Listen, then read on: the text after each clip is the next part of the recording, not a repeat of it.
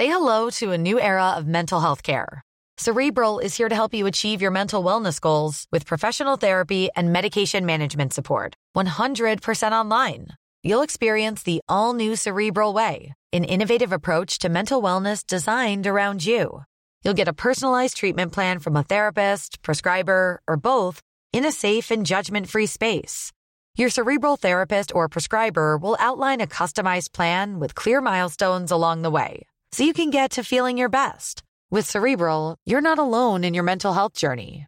We're here to empower you to live a fulfilling life. So take that first step towards a brighter future and sign up today at cerebral.com slash podcast and use code ACAST to get 15% off your first month. Offer only valid on monthly plans. Other exclusions may apply. Offer ends July 31st, 2024. See site for details. Heraldo Radio, con la H que sí suena y ahora también se escucha.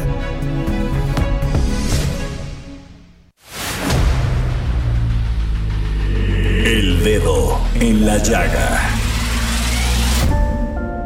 Había una vez un mundo en el que nadie creía.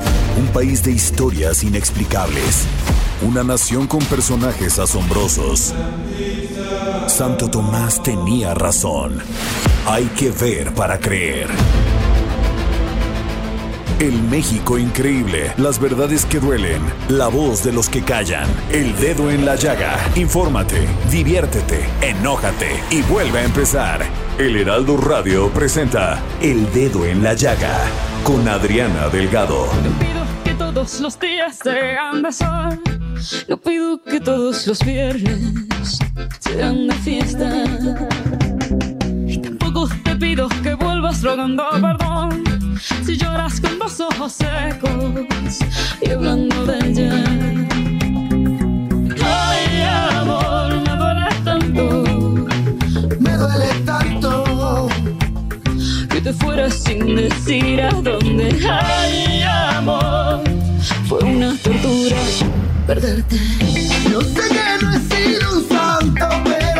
Tardes, ¿cómo están? Los saludo con mucho gusto este martes 28 de junio del 2022 y estamos escuchando a Shakira y Alejandro Sáenz en esta canción muy famosa, La Tortura. Y es que este, esta semana le vamos a dedicar nuestras entradas musicales a esta grandiosa cantante y compositora Shakira.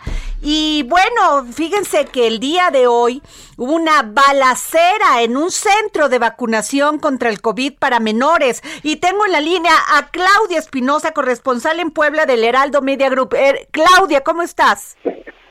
Hola, ¿cómo estás? Te saludo con gusto a ti a todos los amigos del Heraldo Media. Como lo comentas, pues este eh, mediodía en el centro de vacunación Francisco Madero, localizado en la ciudad de Puebla, se registró justamente en una de las calles aledañas en la fila de las personas que esperaban pues la vacunación de los menores de 5 a 11 años, un ataque directo a balazos por eh, parte de dos sujetos a bordo de una motocicleta.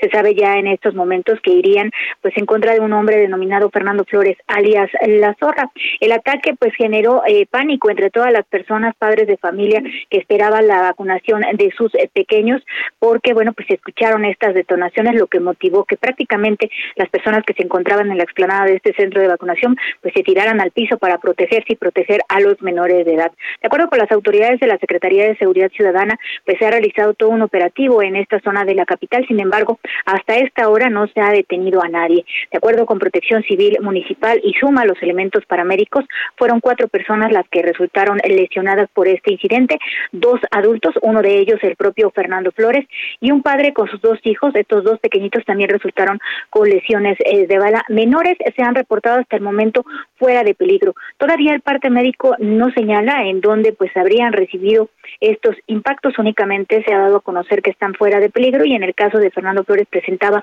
una lesión, una lesión tanto en el hombro como en el abdomen del lado izquierdo. Por el momento, pues eh, las indagatorias de la Fiscalía General General del Estado, que ha mantenido cerrada esta calle para realizar pues todos los peritajes, señalan que habría sido este el móvil un ataque directo y bueno, la vacunación ha continuado después de que llegaron elementos de Policía Estatal y Guardia Nacional a resguardar la zona. Todo en este momento terminará alrededor de las cuatro de la tarde como está establecido y bueno, pues hasta ahora no se ha detenido nadie. Es parte de lo que sucedió justamente este mediodía aquí en este centro de vacunación en Puebla. Híjole, entonces básicamente el móvil fue un ataque directo y no importándoles que había niños y niñas ahí tratando de vacunarse, Claudia. Así es, eh, porque este sujeto pues se encontraba en la fila, en la fila de padres y de pequeñitos que desde muy temprano llegaron a los diferentes centros de vacunación, en este caso el Francisco y Madero, y bueno, pues ahí lo vieron y lo decidieron atacar sin importar, como bien ya lo dices, que había menores en esta fila. cada día la delincuencia está tomando más, más, crece y crece. Gracias, Claudia Espinosa, corresponsal en Puebla del Heraldo Media Group. Media Group. Ah, qué terrible, es que de veras es ve uno los casos y los casos y todos los días parecemos nota roja, pero pues tenemos que difundir, informar de lo que está pasando en nuestro país. Israel Lorenzana, reportero del Heraldo Media Group. Israel, ¿qué está pasando en Insurgentes y Reforma?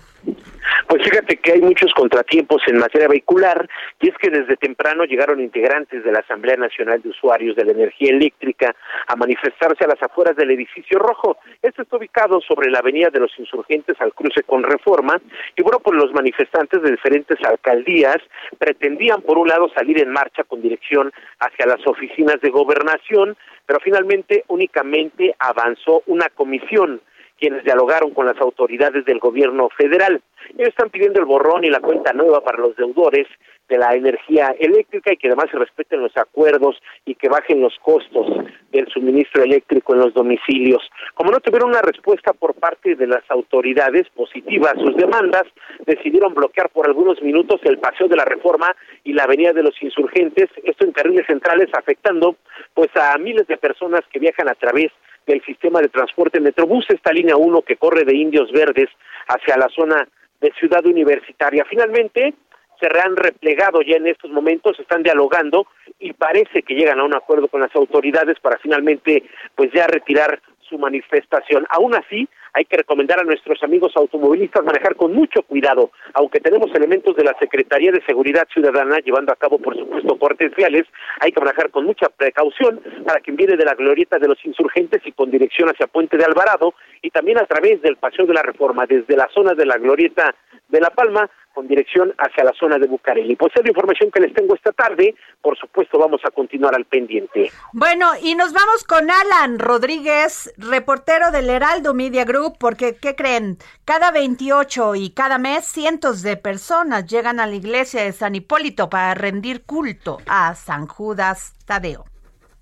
Hola, ¿qué tal? Adriana, amigos, muy buenas tardes. Nos encontramos en estos momentos en el cruce de la avenida Paseo de la Reforma y la avenida Hidalgo, en donde, como ya lo mencionas, tenemos una importante cantidad de personas quienes asisten al templo de San Hipólito a dar las gracias o a pedir favores al santo de las causas más difíciles, San Judas Tadeo. Por este motivo tenemos un importante dispositivo de seguridad por parte de la Secretaría de Seguridad Ciudadana, quienes además de vigilar a todas las personas que se encuentran en este punto, están coordinando las maniobras de tránsito y es que como lo mencionó mi compañero Israel Lorenzana, tenemos algunos severos asentamientos en toda esta zona del norte hacia el centro de la Ciudad de México por los cortes a la circulación y también por la gran cantidad de personas que se movilizan en este punto. Las misas son cada hora hasta las 7 de la noche y por este motivo eh, durante toda esta tarde se estará registrando algo de tráfico en esta zona del primer cuadro de la capital. Por lo pronto el reporte que tenemos. Muchas gracias Alan Rodríguez y bueno, fíjense que me llamó la atención esta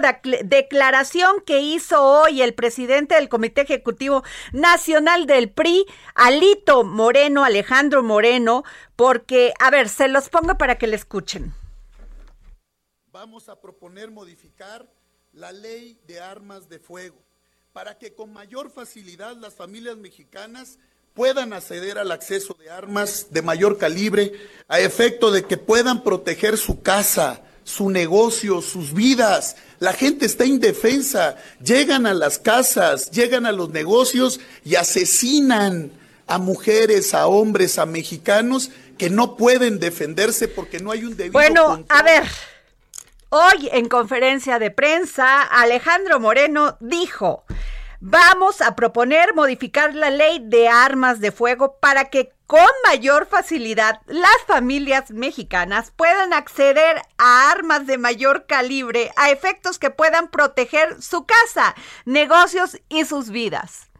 O sea, en Estados Unidos hay una gran crítica por esta este, ley que permite el uso de armas a cualquier persona que vaya con su identificación. Y el presidente del PRI pide en México que al contrario, esto que está prohibido en México, pues se le permita a las familias mexicanas, o sea, que vayan con su, su INE y vayan y compren armas, o sea, para acrecentar la violencia un poquito más de lo que hay aquí en México. Me parece muy grave esta declaración de Alejandro Moreno, aunado a pues toda esta crisis que vive al interior del PRI, y yo creo que en este ánimo de granjearse nuevos militantes y simpatizantes, pues hacen este tipo de propuestas más alejadas de, es, cierto, tenemos una crisis de violencia en México, pero no se arregla armando a las personas, poniéndoles armas en las manos. No creo que esa sea la solución. Y a este, ya que estamos hablando de Alejandro Moreno, pues tres exgobernadores, exgobernadores de Chihuahua, pidieron hoy su renuncia.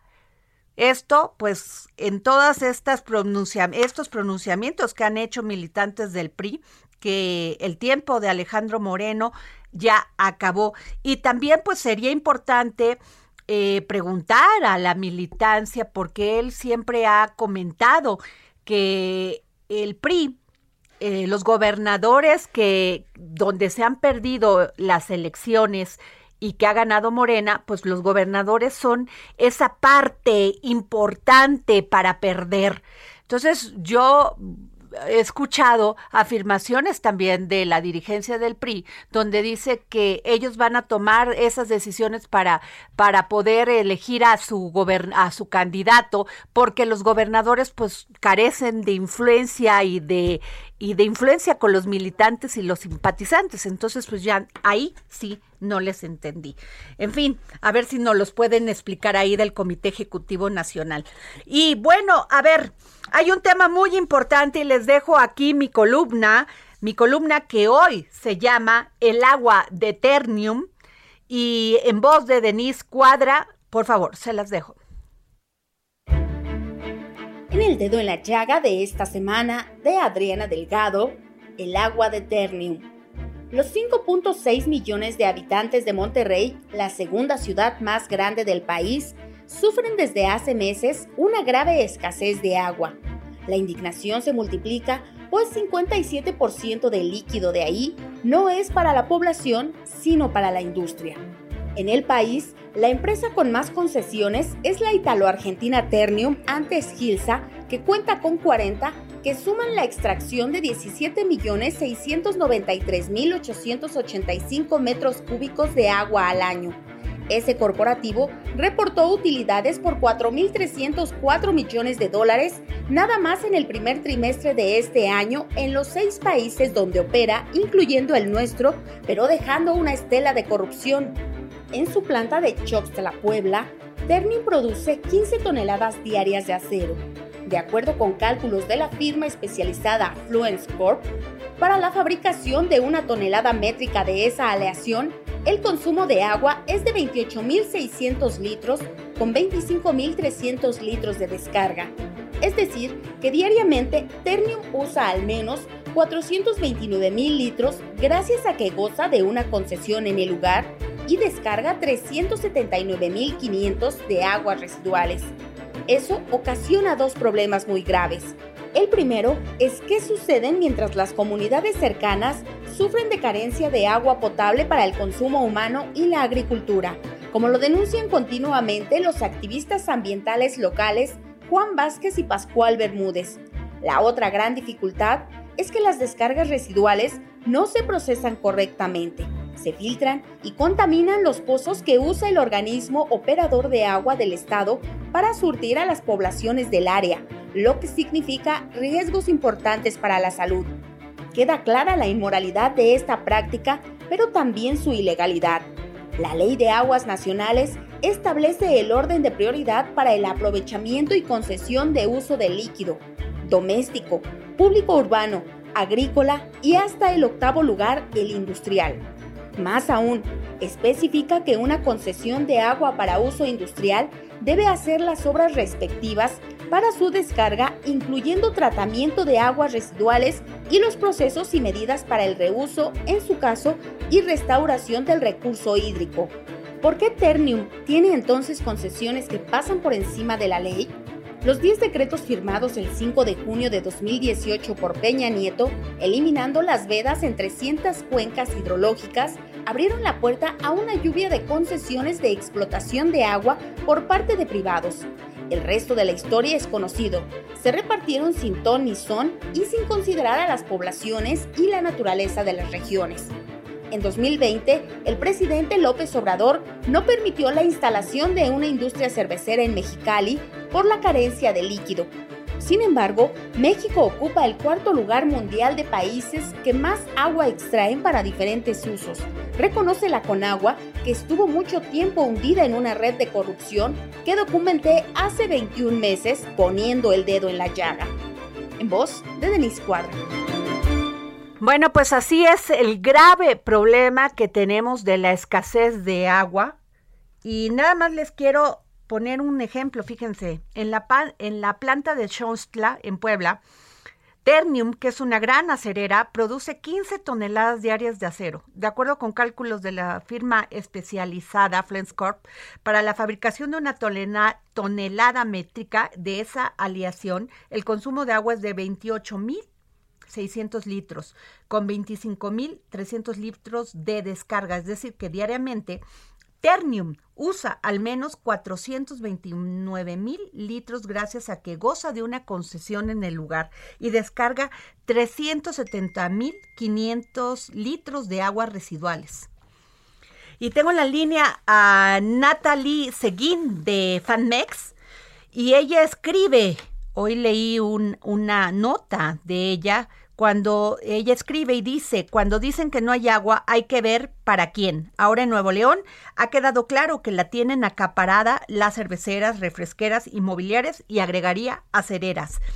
Hay industrias que desechan aguas residuales con tóxicos y no hay sanciones. Las normas incumplen, se carecen de monitoreo adecuado del agua, no hay autoridad con suficientes dientes y hay casos de total impunidad. ¿Cómo está Natalie Seguín?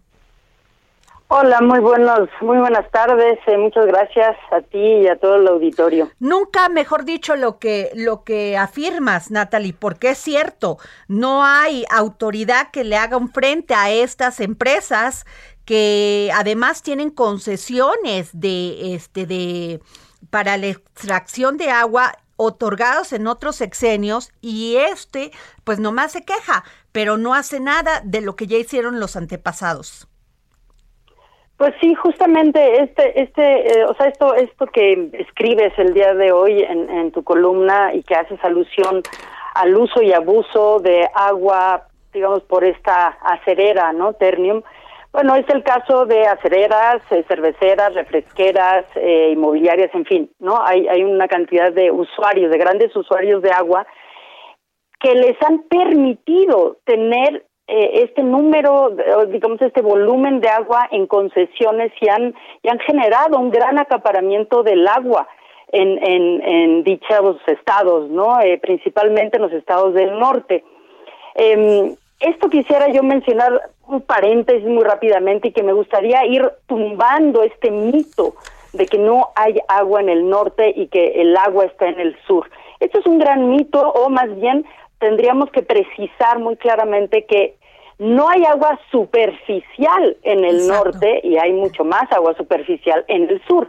Pero si hablamos de agua subterránea y en realidad tenemos que entender que el agua es una sola y que está en distintas fases, es decir, hay agua hay agua que cae en, eh, que, que, que está en la atmósfera, luego se luego cae en lluvia, luego pasa, digamos, por la superficie y luego se infiltra y está en el subterráneo. Es una misma agua que tiene distintas fases. Entonces, en el norte hay agua subterránea. Lo que pasa es que no ha sido suficientemente estudiada, no ha sido suficientemente eh, monitoreada, cuantificada, y esto porque hay grandes intereses detrás. Los grandes intereses ya les hemos puesto nombre, ¿no? Entonces, definitivamente no es no es tanto que, que, que, sea la industria misma que acapara y, que ella dicta la ley, no es así. Hay un problema, un grave problema con la ley de aguas nacionales actual.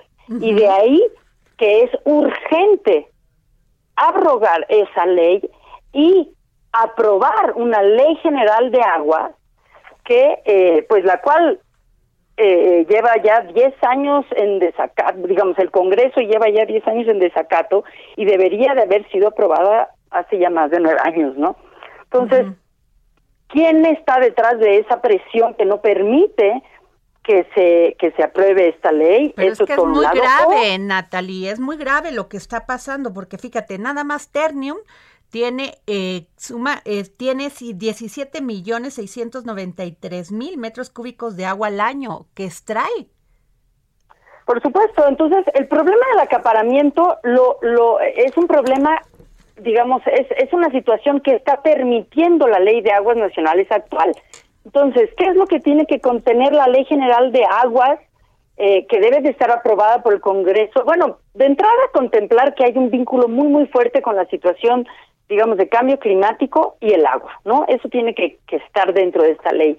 Tiene que haber también una visión integral, que es una sola agua, ¿no? Y tenemos que velar por que ese ciclo del agua se permita, eh, eh, se permita continuar, ¿no? O sea, que, que exista, es decir, pues se tiene que, que, que preservar todas las zonas de infiltración, de recarga, las zonas de, de, descarga que muchas personas no conocen, pero son los manantiales, los humedales, todas estas em, zonas donde el agua sale eh, de alguna, digamos, de manera natural, son importantísimas para preservar el, el, digamos, el ciclo del agua. También son muy importantes los ecosistemas ribereños, por ejemplo, los ríos y sus riberas. Eso de canalizar el agua, de meterlas en canales, está acabando con ecosistemas que son muy necesarios para bueno aquí en la Ciudad de México nada más Natalie Seguín o sea aquí nada más en la, ciudad hubo totalmente este los metieron en tubos todos los ríos que estaban originalmente en la Ciudad de México y ahí se acabó exactamente y entonces justo esta ley de aguas nacionales cree que todo lo puede resolver con bombas y con, y con acueductos, ¿no? Y no es así, se debe de, de, realmente tener una ley que sea integral, que permita una transición a la sustentabilidad hídrica.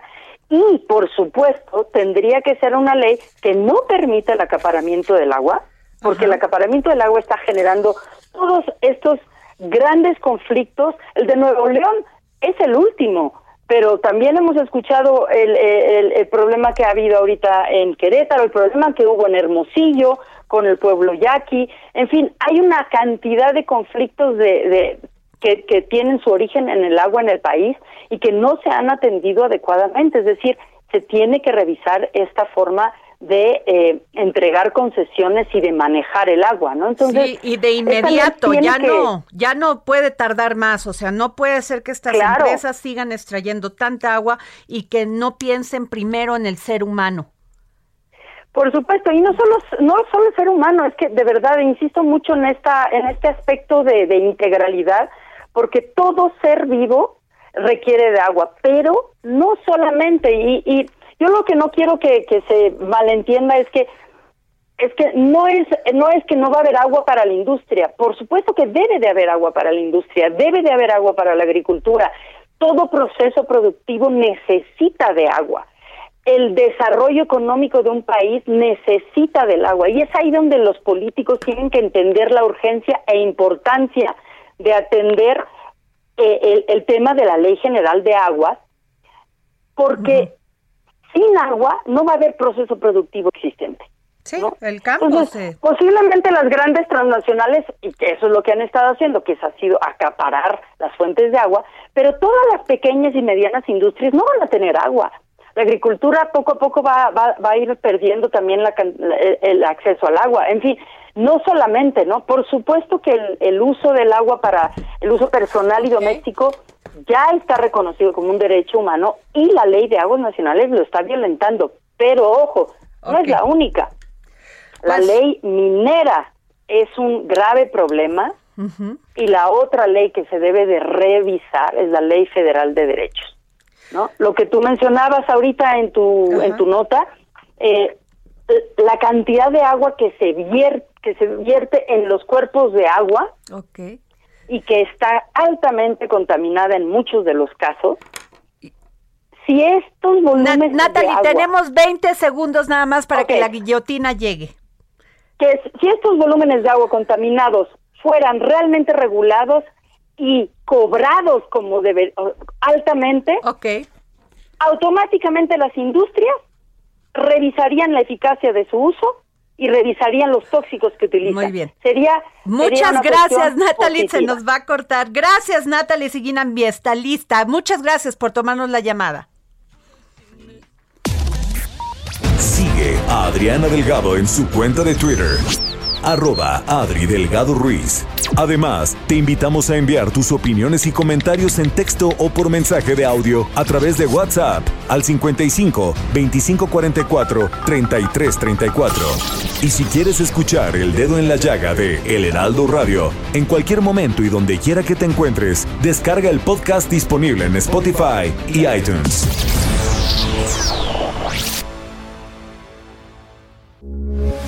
Heraldo Radio 98.5 FM, una estación de Heraldo Media Group. Transmitiendo Say hello to a new era of mental health care. Cerebral is here to help you achieve your mental wellness goals with professional therapy and medication management support. 100% online. You'll experience the all new Cerebral Way, an innovative approach to mental wellness designed around you. You'll get a personalized treatment plan from a therapist, prescriber, or both in a safe and judgment free space. Your cerebral therapist or prescriber will outline a customized plan with clear milestones along the way so you can get to feeling your best. With Cerebral, you're not alone in your mental health journey. We're here to empower you to live a fulfilling life. So take that first step towards a brighter future and sign up today at cerebral.com slash podcast and use code ACAST to get 15% off your first month. Offer only valid on monthly plans. Other exclusions may apply. Offer ends July 31st, 2024. See site for details. desde Avenida Insurgente Sur 1271, Torre Carrachi, con 100.000 watts de potencia radiada.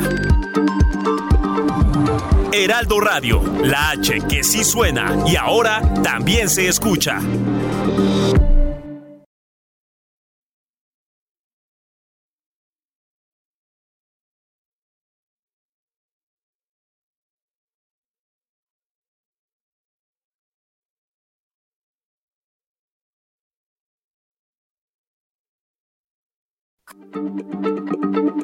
Heraldo Radio, la H se lee, se comparte, se ve y ahora también se escucha.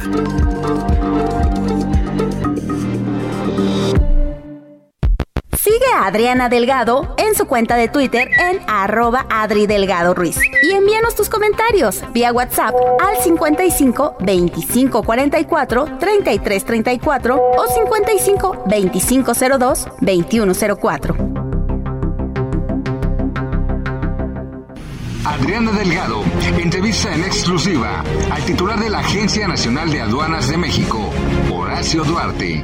Además, eh, ¿qué piensas de que eh, los partidos que tenemos actualmente y esta alianza donde no se entienden las ideologías, no, no se ve congruencia, pues a los mexicanos nos cuesten 11 mil millones de pesos anuales nada más en, en el operativo ordinario?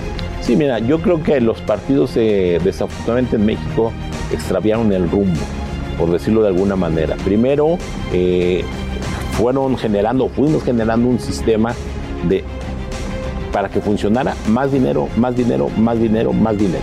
Esa Ok. es una. Y ahora en, en la parte política e ideológica, pues es una mezcolanza, esa alianza de, de Va por México, pues es una alianza que no tiene ni pie ni cabeza. Yo, yo que conozco a panistas de, de toda la vida, eh, no concibo cómo puedan estar eh, juntos con, con el dirigente nacional del PRI que está siendo exhibido haciendo delitos o los que fueron compañeros del PRD que lucharon para combatir al PRI, que hubo muertos de, de la izquierda, ahora ahí anden este, poniéndole el tapete a los otros dos. Entonces, la verdad es que es una alianza sin pies ni cabeza. Jueves, 11 de la noche, El Dedo en la Llaga, Heraldo Televisión.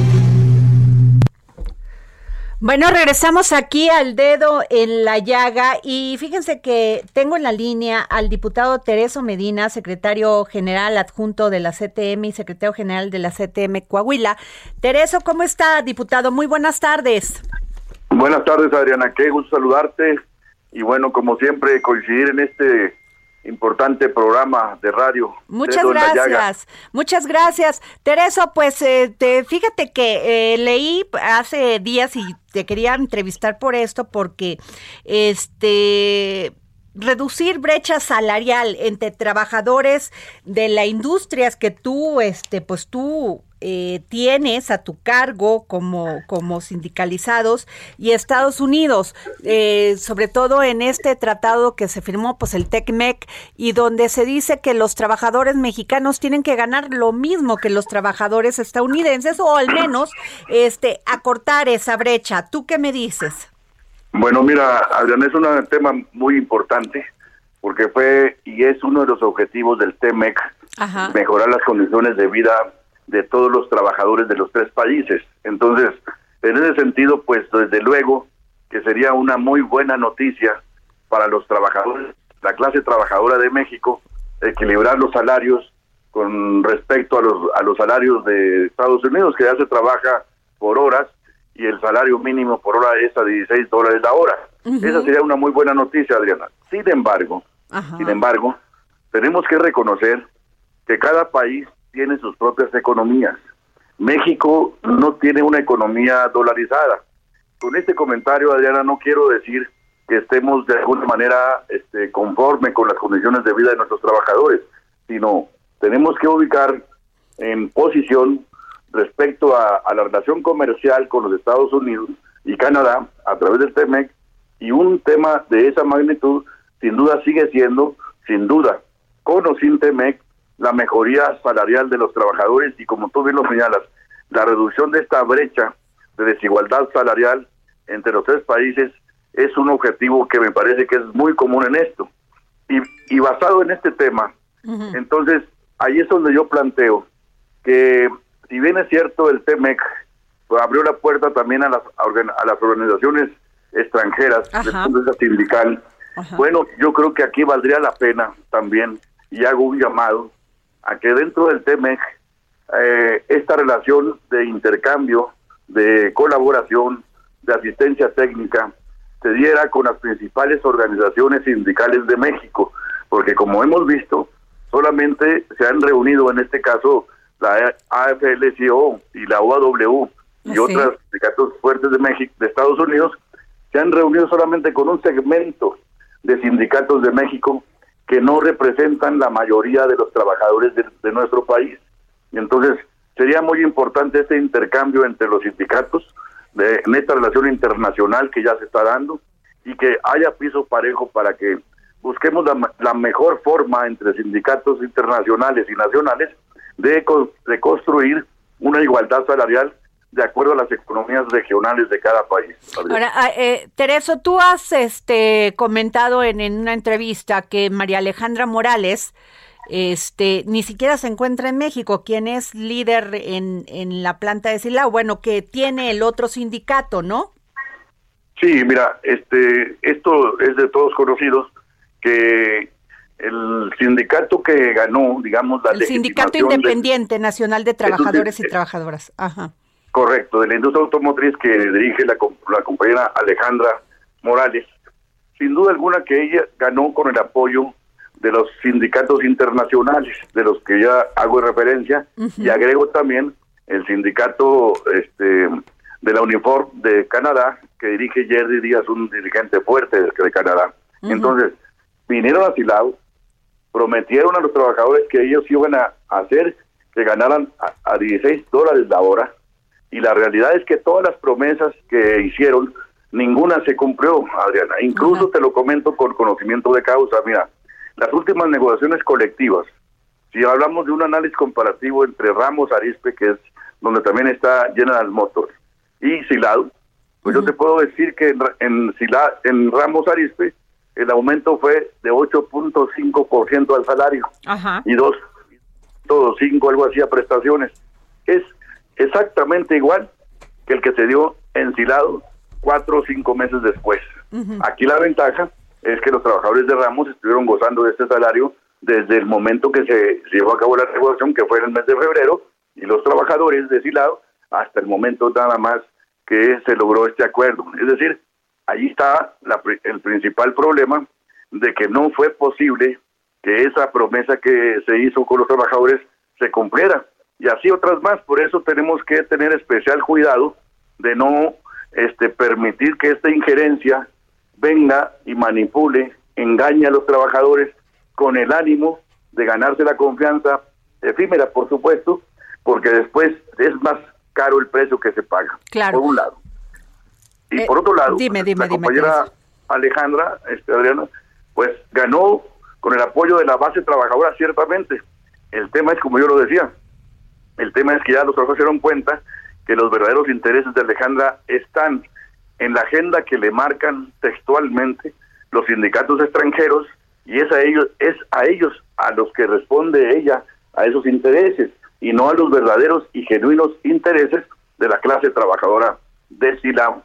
Por eso digo que para los sindicatos extranjeros esta compañera Alejandra sacó 100 de calificación y para los trabajadores de Silao, que es su, es su, su base, su representatividad, pues tiene cero de calificación. Claro.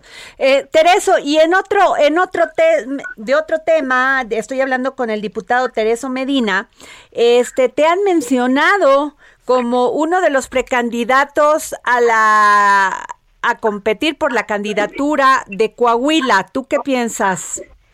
Mira, este, yo, yo desde este momento me descarto, qué bueno que me lo preguntas, Adriana, porque mi trabajo es 100% de, de dirección, de dirigente, de coordinador y asesor de sindicatos, y esa es la pasión que traigo y que tengo desde, desde siempre. Y aunque coyunturalmente represento una posición política con, en mi carácter de diputado federal, y en su momento también fui senador de la República, tú lo sabes, este bueno, pues eso de todas maneras me permite desde la base política, de todas maneras, legislar o, cambiar iniciativas o mejorar alguna, alguna buen, algunos avances en materia laboral para los trabajadores. En pocas palabras, le dedico el 80% a lo laboral y 20% a lo político y de lo político lo que tenga que ver con lo sindical laboral de México. De manera que la posición política del posible aspirante a la gobernatura de Coahuila, pues ese es un tema que hay, por supuesto, buenos cuadros en Coahuila que muy bien pueden desempeñar esa candidatura y en el futuro ser gobernadores. Tereso, te voy a hacer una pregunta complicada, pero te la quiero preguntar porque tú eres un hombre inteligente. Eh, ¿La CTM sigue siendo pista? La CTM en su, qué bueno que me lo, y te lo respondo textual. En sus estatutos está, Adriana, que la CTM en lo colectivo no puede, no se puede de obligar a una militancia colectiva de los trabajadores. Y desde hace años, en la renovación de, de estatutos, se dejó la militancia política a un derecho personal del trabajador y el trabajador decide a quién apoyar y quién no apoyar. Es decir, se acabaron aquellos tiempos, lo digo con responsabilidad y además con, con mucho gusto, de comprometer tantos votos como tantos afiliados pudiera tener un sindicato.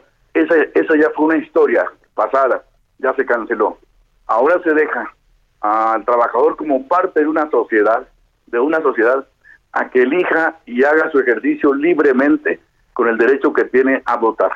¿Qué podemos hacer? Se le puede sugerir, se puede dar una opinión, se puede compartir con ellos ideas, pero no imposiciones.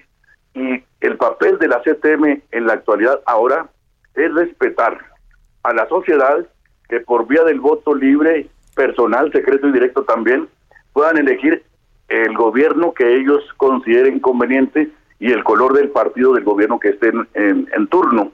Y el papel preponderante de la organización será con ese gobierno hacer interlocuciones a favor de los trabajadores en materia de educación, de salud, de vivienda y otros temas más que beneficien a los trabajadores en la sociedad. Pues muchas gracias, Tereso Medina, secretario general adjunto de la CTM y secretario general de la CTM en Coahuila. Gracias por tomarnos la llamada para el dedo en la llaga.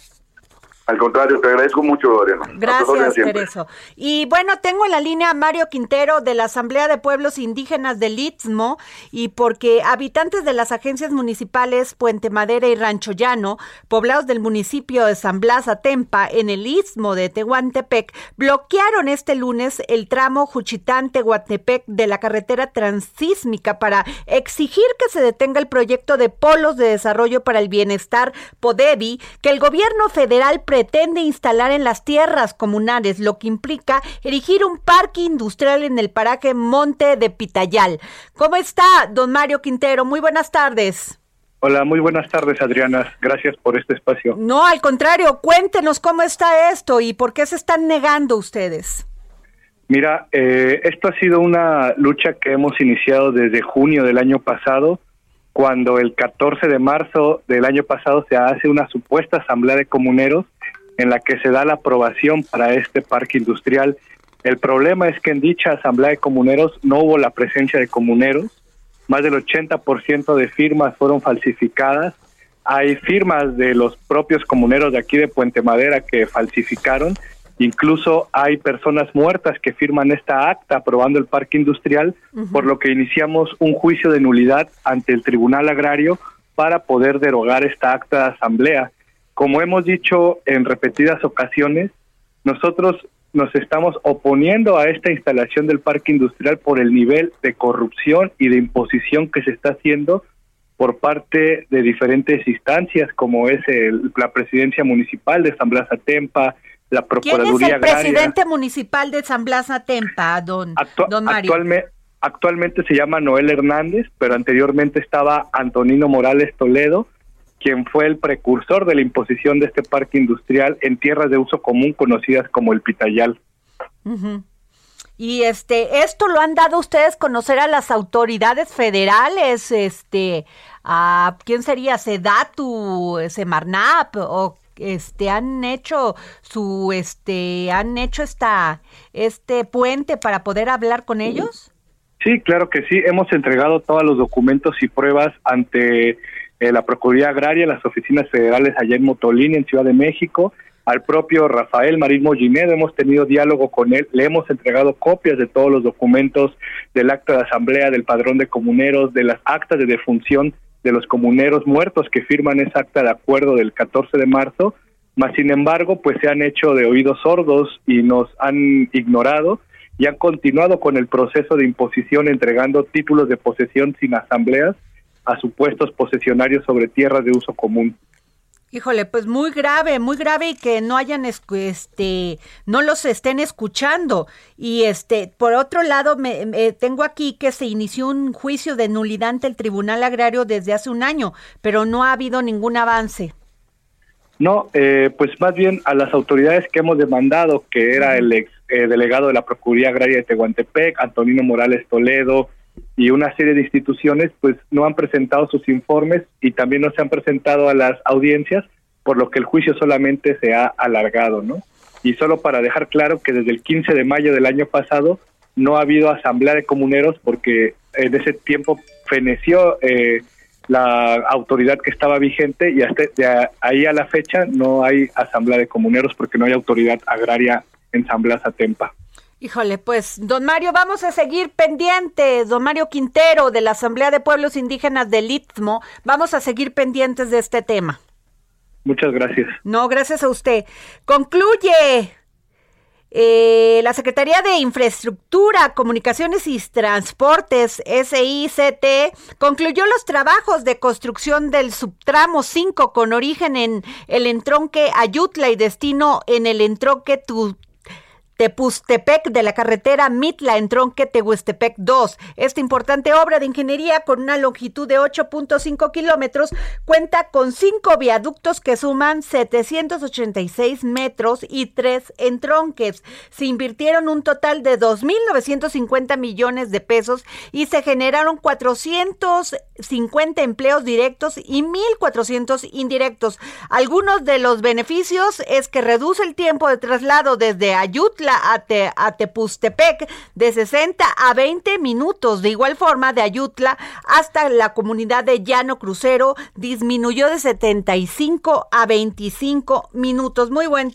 muy buena noticia para toda la gente en Oaxaca. Y nos vamos, nos vamos con un tema que verdaderamente me emociona porque a mí me encanta correr, me encanta andar en bici, lo que no me encanta mucho es nadar, pero bueno, habrá gente que sí. Y me, y hay una persona que, bueno, ganó el campeonato mundial de triatlón Sprint Montreal 2022. ¿Y qué creen? Es veracruzano, es un orgullo para México. Eduardo Salas, ¿cómo estás? Eduardo. buenas tardes, muy bien.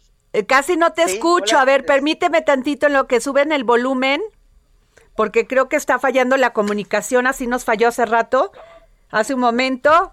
¿Ya me escuchas?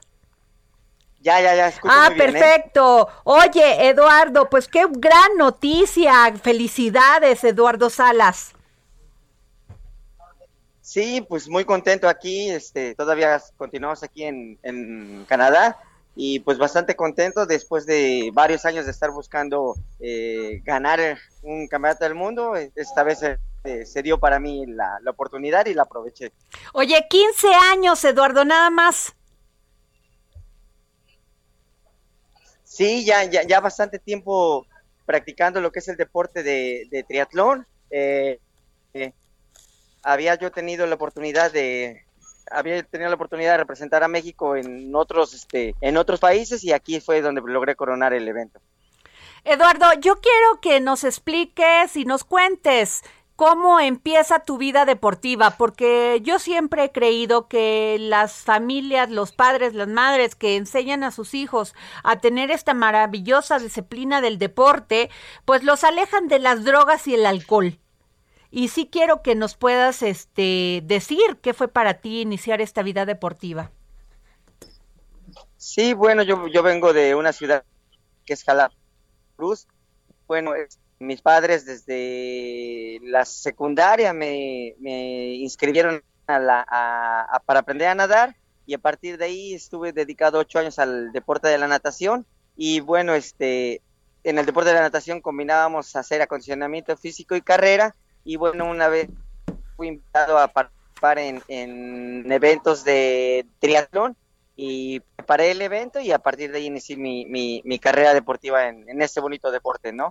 Eh, ya ahorita, pues bueno, ya tengo, es mi temporada número 30 de, de, practicarlo y bueno, he tenido bastantes satisfacciones este, eh, pues en, en, las competencias, logrando pues buenos puestos para México y bueno, y este es el, el mejor año que me ha ido, ¿no? O sea que logré el, el campeonato del mundo.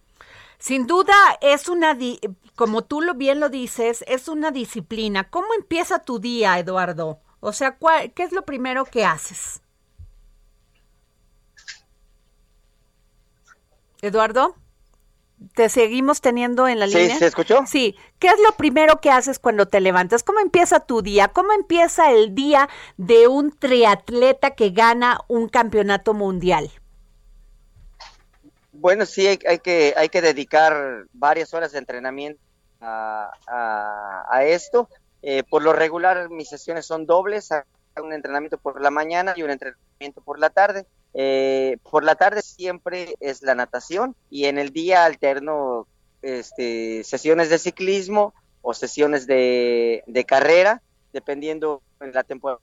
En, el, pues ahora sí, sí en, el, de acuerdo al programa, si me toca hacer velocidad, si me toca hacer resistencia, si me toca... Bueno. Mis, mis sesiones de entrenamiento. Sí. ¿Cuál, por ejemplo? mis sesiones de entrenamiento. Es que te escucho medio cortado. A ver si te puedes mover tantito, Eduardo. Oye, Eduardo, ¿cuánto corres diariamente? ¿Cuánto andas en bici diariamente?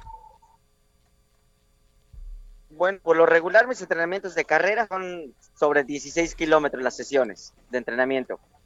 De ciclismo aproximadamente eh, sobre... Perdón, se sigue cortando. A ver, este, ¿me escuchas, Eduardo? ¿Qué mejor? Eh, sí, ciclismo, sí, ¿cuánto? Sí, sí, escucho bien, ¿eh? Sí.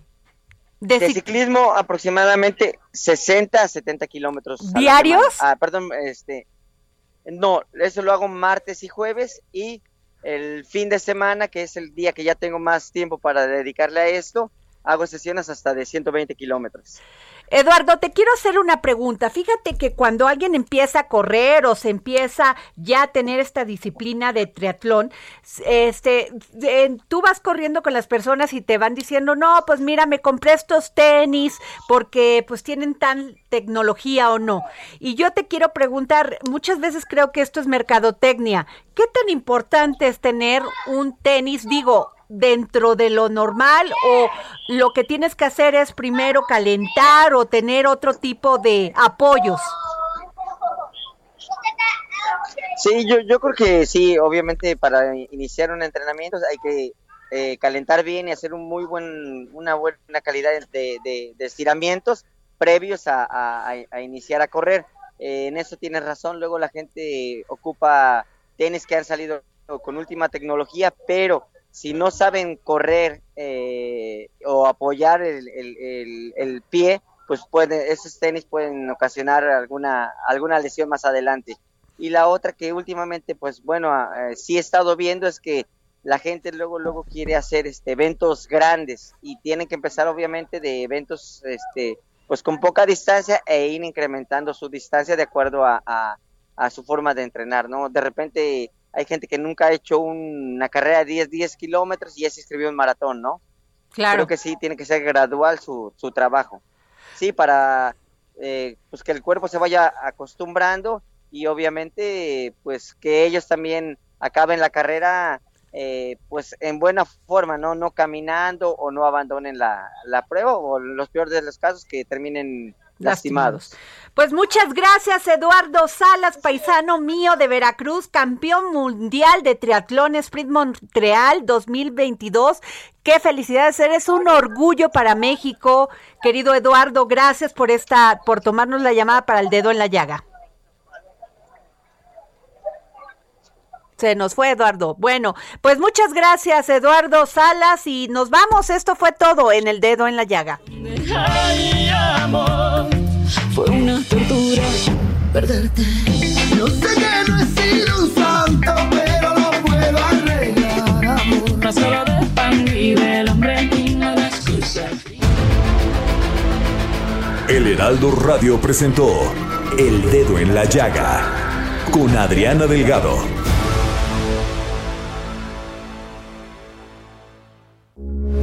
Heraldo Radio, con la H que sí suena y ahora también se escucha.